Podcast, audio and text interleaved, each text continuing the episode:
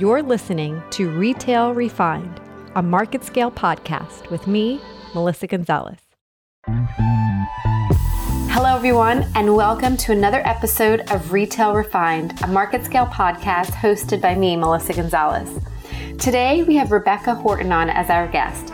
She is an entrepreneur turned intrapreneur and futurist who is passionate about creating a world where people feel less like strangers. She leads design strategy with Lenovo's commercial Internet of Things business, a new venture with Lenovo poised to help industries power their own intelligent transformations. Rebecca works with, works with companies to help them become more human centered and purpose driven. Prior clients had included Deloitte's GovLab, Cisco Systems, Red Hat, MIT, and Bloomberg Philanthropies. She has also worked with Lowe's Home Improvement to launch the Upskill Project. With a deep passion for learning through experimentation and collaboration, she drives results by helping others catch the vision of what a better future might hold. She currently enjoys conversations about digital transformation's next frontier and what the store of the future will need to be to be successful. Rebecca, thanks so much for being with us. You're welcome. I'm thrilled to be here. Yeah, I'm very excited about this conversation. So much of where you live and what you're excited about and what you're passionate about aligns with me. So I know we're going to have a great conversation. Um, but before we dive into that, can you tell our audience a little bit more about Lenovo's commercial Internet of Things business? Yeah, absolutely. So I am part of a team within Lenovo that is really an internal startup within Lenovo focused on commercial Internet of Things. And Internet of Things is it can be kind of a loaded term. And what we do is we make it easier for businesses to leverage the power of IoT um, without getting kind of hooked into the, the jargon of what IoT is about. It's less the hype and more the reality of the power that can come through leveraging IoT solutions. And then my role with our team is I'm our design strategy leader. What that means is that many days my role looks like helping our team get out there and really understand the businesses that we're trying to serve through our solutions. So I mentioned we're a commercial IoT team. That means that we're actually working B2B rather than B2C. And a lot of the IoT that you see out there today is B2C. We're actually trying to bring the best of what you do with, for example, smart home solutions to stores and make the store experience better.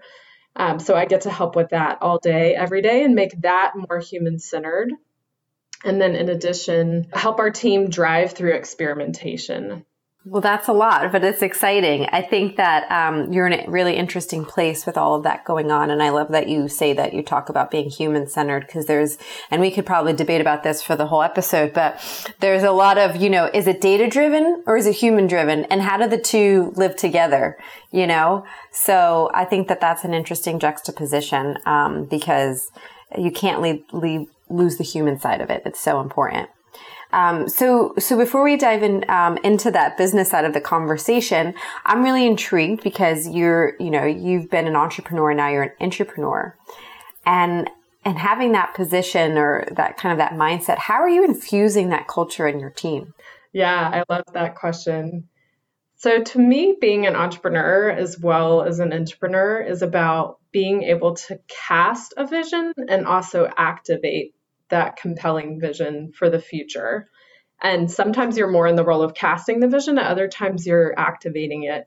Um, when I think of examples of others who've been amazing entrepreneurs, they're always great storytellers. They get people hooked into the story that they're telling about the future. And then folks want to enroll and join them in the journey of creating that future and making it possible. Um, for our team, where that gets really exciting is that we're an ecosystem business model. So we're not only doing that on the customer side, those that we're selling solutions to, but also on the partner side, where we're trying to bring the best in breed solutions to bear on the problems that we're solving for our customers and our partners' customers and create an ecosystem that's powered by many players, not just Lenovo. I love that. I love that. I, I love, you know, the, that mindset of we're storytellers that get people hooked into the story of the future. Um, so as I said, we have so much alignment here. Um, so you say you imagine a world where the complexity of delivering a personalized in-store experience for customers is reduced um, with your initiatives. How, how are you helping enable that? Yeah, yeah. Well, personalization is not an easy thing, right? And personalization can. Oh, go ahead. No, I was going to say yes. I think we talk about it so much, and everybody's still trying to wrap their head around what personalization really means because it doesn't just it you know it doesn't just mean bucketing people and you know you're you're this persona, right? It goes much deeper than that. Yeah, and sometimes personalization is about making the jobs of store associates easier through smart solutions behind the scenes that help them spend more time with customers and do that personalization aspect that a human is great at doing. And then at other times, it's through smartly deploying solutions. IoT solutions are obviously what we're bringing to bear, but um, those solutions help to bring that personalization that you would experience through the web, for example, into the store and allow customers to kind of shop at their own pace let's say, for example, they want to gather more information about a particular product.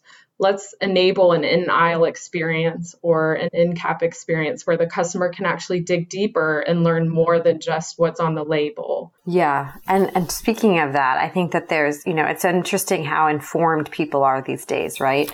They're walking into environments so much more informed than ever. And we already talked about this pre COVID, but now because everybody's been kind of forced to use digital so much more, you know, um, they're they're coming in with with so much information that it's really shifting the the role and, and the value add a sales associate can provide. Totally agree. It, your comment reminds me of when I worked at Lowe's, and we would often talk about the different places that the customer journey started. And that journey is not just starting when somebody walks through the doors of the store, and stores can't assume that, hey, this person's just entering in and they're just starting to consider this purchase for the first time.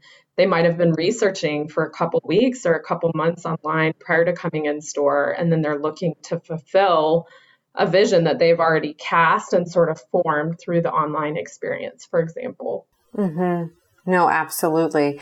I, I, believe more and more customers are dictating the experiences they want to have, right? And so how are you helping create a world where shoppers can engage with products at their own pace? I love that. So for us, we are, I would actually answer that question with a little bit of a, a twist, which is more of our partner ecosystem business model. So at the end of the day, if we as Lenovo were building our own devices to help stores become more personalized, there would be maybe a small suite of solutions that we would launch and deliver. But the vision for our team, we've actually just in the last two weeks launched a whole new suite of smarter store solutions. But the vision is to keep building that. It's not to just say, hey, we've spent the last couple years building these solutions. We've actually partnered with businesses that brought those solutions to bear on the market and then our plan is to bring more and more solutions that offer that personalization, that in store experience, et cetera, to customers over time. Um, so, some of the solutions that we've already launched do things like help customers gather information in the aisle to deepen that in store shopping experience, learn more about products, receive at times personalized communications about a particular new thing that the store might be selling, new menu item, etc.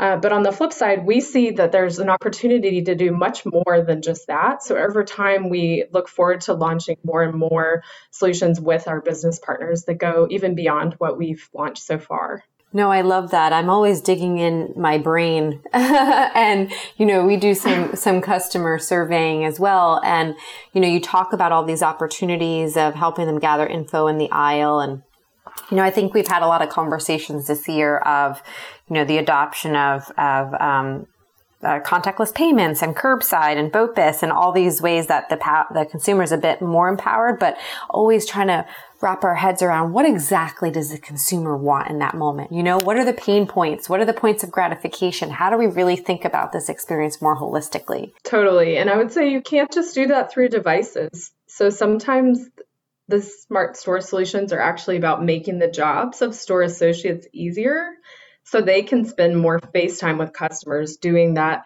high touch personalized in-store experience for the customer no, absolutely. I absolutely believe it's a blend of the two, right? And what's what's great though is on the tech side, I'm sure that you're also capturing so much learnings, right? And then it's how do you how do you blend that quantitative data that you're collecting through the integration of, of, of some of the things that you talked about, right? And then the qualitative side, now that the salespeople have this more um, elevated position because they're more informed or they can better serve, and how you create an environment where you're really always learning.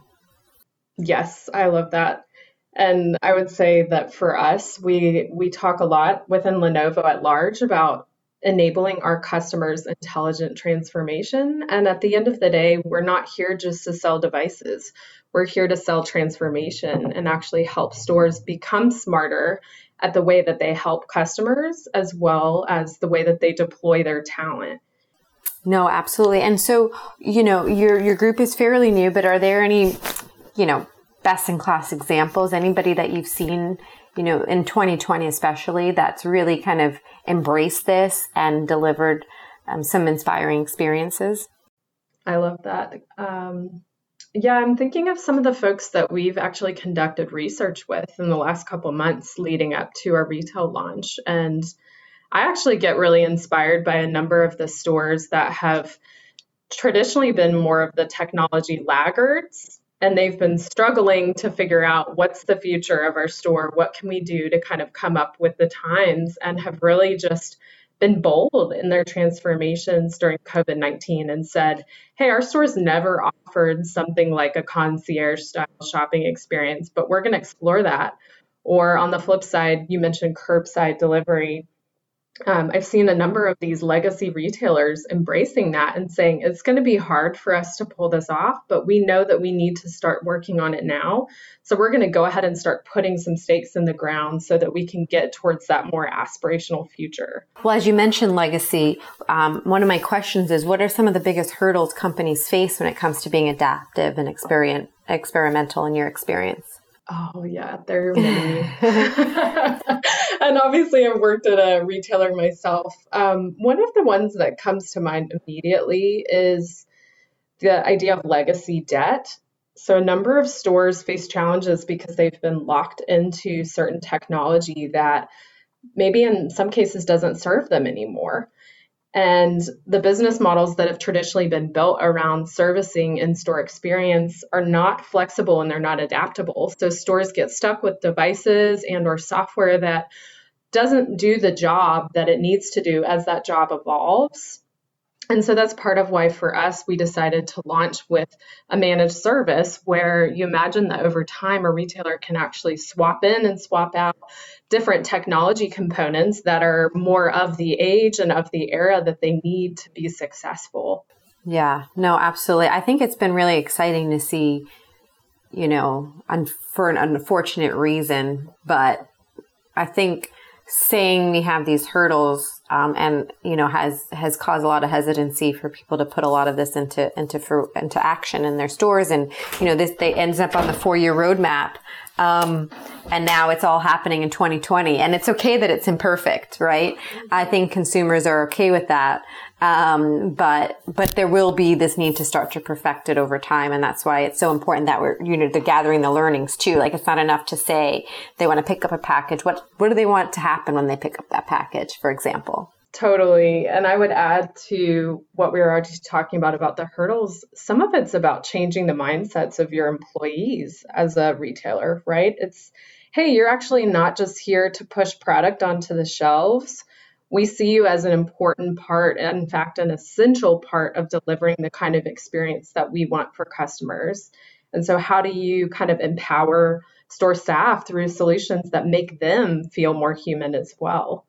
No, exactly. Exactly. I think there's a lot of great tools out. Um, we've had some really great guests talking about it too. So to really empower the store associate to be more knowledgeable, to have information at their fingertips, to be able to deliver those personalized experiences. Um, and customers are expecting them to know more now than ever because I, have done my research as a customer, so I'm expecting you know even more than me, right? So it's a pretty high bar um, that we're expecting. Um, where how do you see that you talked about it a little bit but um, can we dive, dive in deeper to how, how do you see the ecosystem on the tech side evolving in order to make it advancement more successful? You know i've, I've had a lot of conversations around it's a little bit fragmented right? There's the reseller market there's the it team versus the marketing team there's you know there's just it, it's it's not as streamlined and plug and play as it could be. So how do you see that coming together?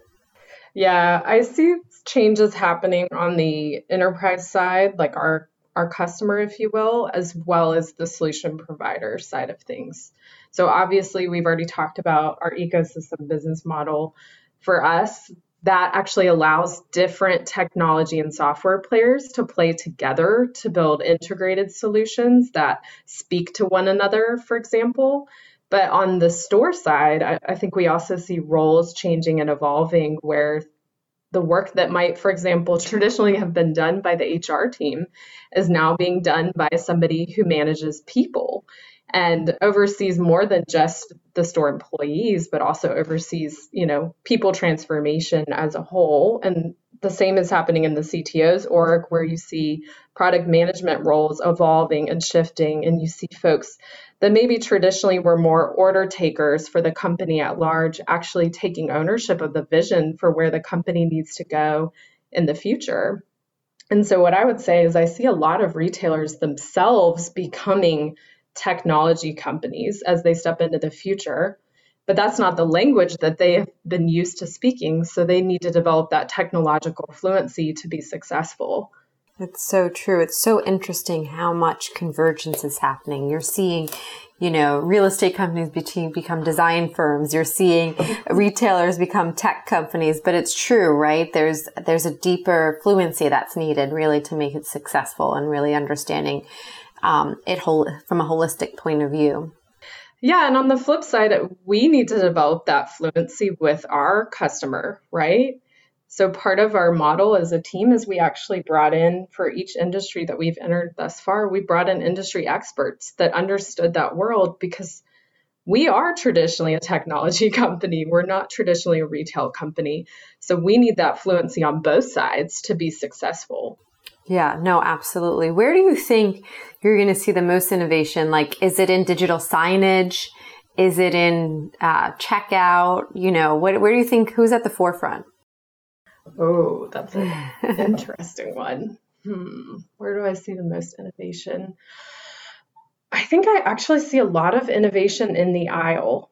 I see a lot of evolution happening in regards to how customers um, literally touch the product in store. I think we're going to see a lot of change with these traditional warehouse style shopping environments where customers are going to engage with products in new and different ways.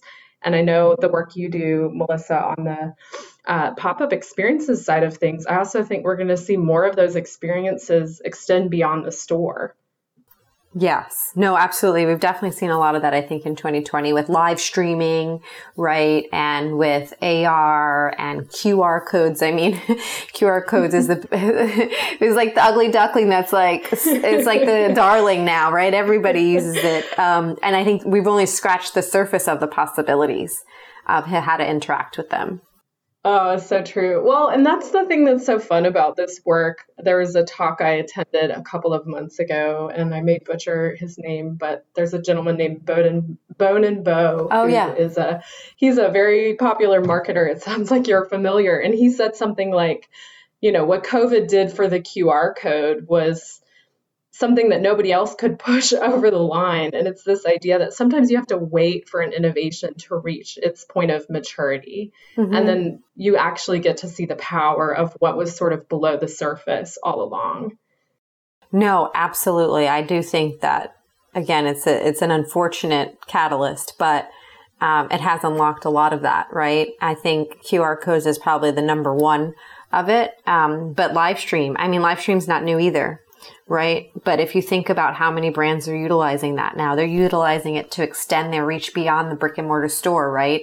And showing you what's inside and, um, I think that there's, yeah, there's so many, and it, and it's, and it's really not just about does the technology work? It's will consumers use it, right? And I think the, um, we've talked about this the whole year with necessity driving innovation and adoption, but consumers are more resilient than people think. And so I, they have to find a way to interact. They'll try it, you know, they'll try it. And then, you know, um, I think of, uh, my mom with, um, augmented reality. She never would do it before, but she needed to figure out how to get the grays out of her hair and find the perfect color. So she downloaded her first app and it was easy enough. And by the second, you know, by the second order, she found her perfect color color, right? And so it was, it was, it was like frictionless enough, you know, mm-hmm. that she would try it. So where do you think? I mean, this is the crystal ball question, obviously, so no yeah. pressure.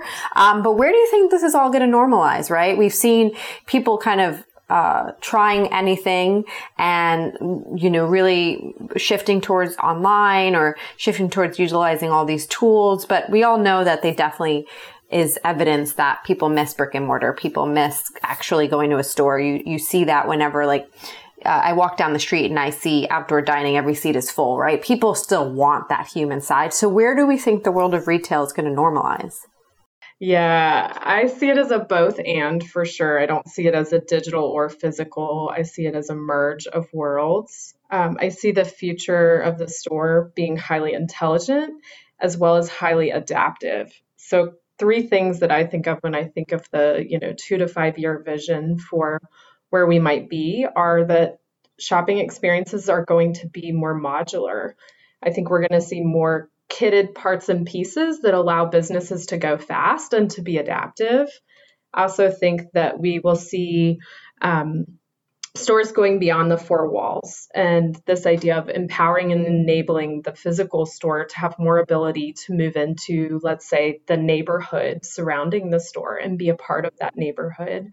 And that's a lot of the work that I actually did a number of years ago at Lowe's was getting into physical neighborhoods and building in neighborhood shopping experiences. And then thirdly, I would say I think we're going to see more around this concierge style customer service that I think increasingly will be powered in the back end by these devices that we may or may not as consumers see when we go shopping but imagine that i'm a store associate i'm helping you and i'm kind of getting fed information similar to the headsets we see today that's like, hey, by the way, we have these new products that this customer would love. And in fact, she was in last week and she was asking me about blah, blah, blah.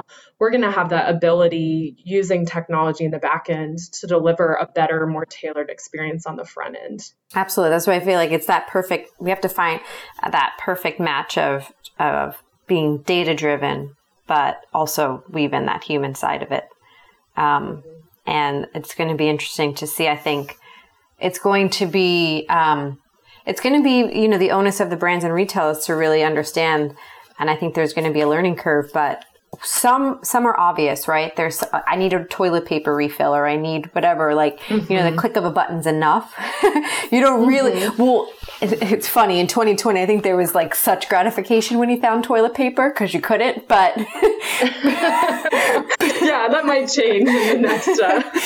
because i never saw people get so excited but um but really there's going to be this blend of really understanding like when we think of the the footprint of a physical environment like how do we really curate what needs to take up the floor space, right? And it's not about capacity per, square foot, and it's really about curation and experience, and then understanding where your customer is, is more comfortable around the efficiencies of this is just something I need to just buy with the click of a button, and then these are the products that I need to have a moment of discovery and touch and feel and learn, and right. So it's going to be interesting how the store is positioned.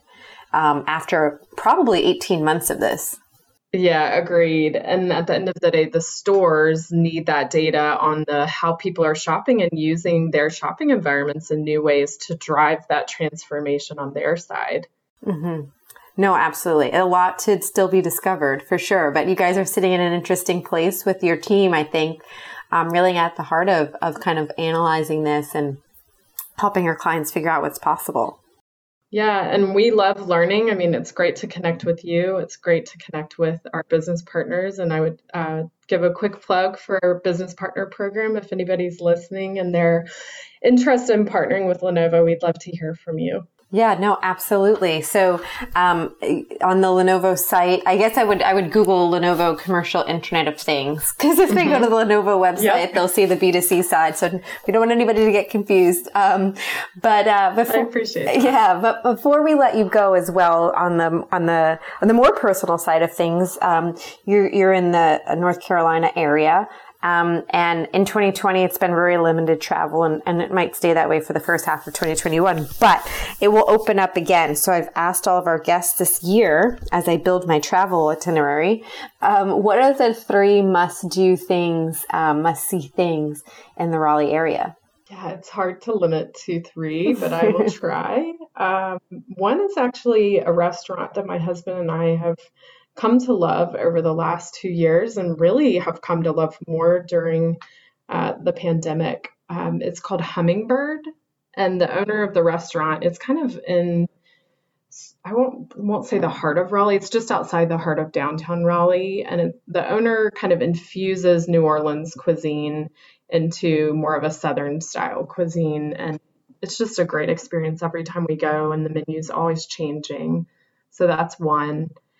I'm also biased. Uh, my husband and I got married at the North Carolina Museum of Art. I think that's a really fun place to go here in Raleigh. And there's indoor as well as outdoor experiences, especially right now, they're amping up the outdoor side of things with uh, limited ability to go into the museum.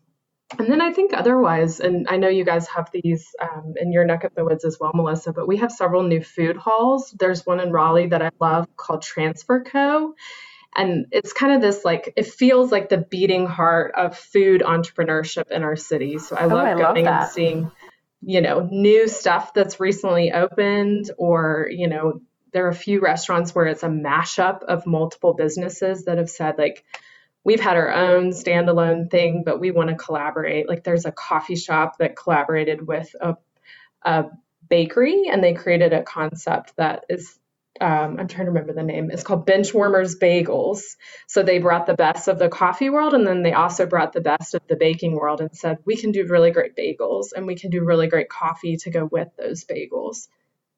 Yum. Well, I'm going to go to all of those, but I might go to that place first. I love a good food hall. Um, I miss that. I know, I, but you know, I think I get overstimulated at them and I, end up not knowing what to get. But um, but maybe I'll start at the bagels. Um, that, that's always a win.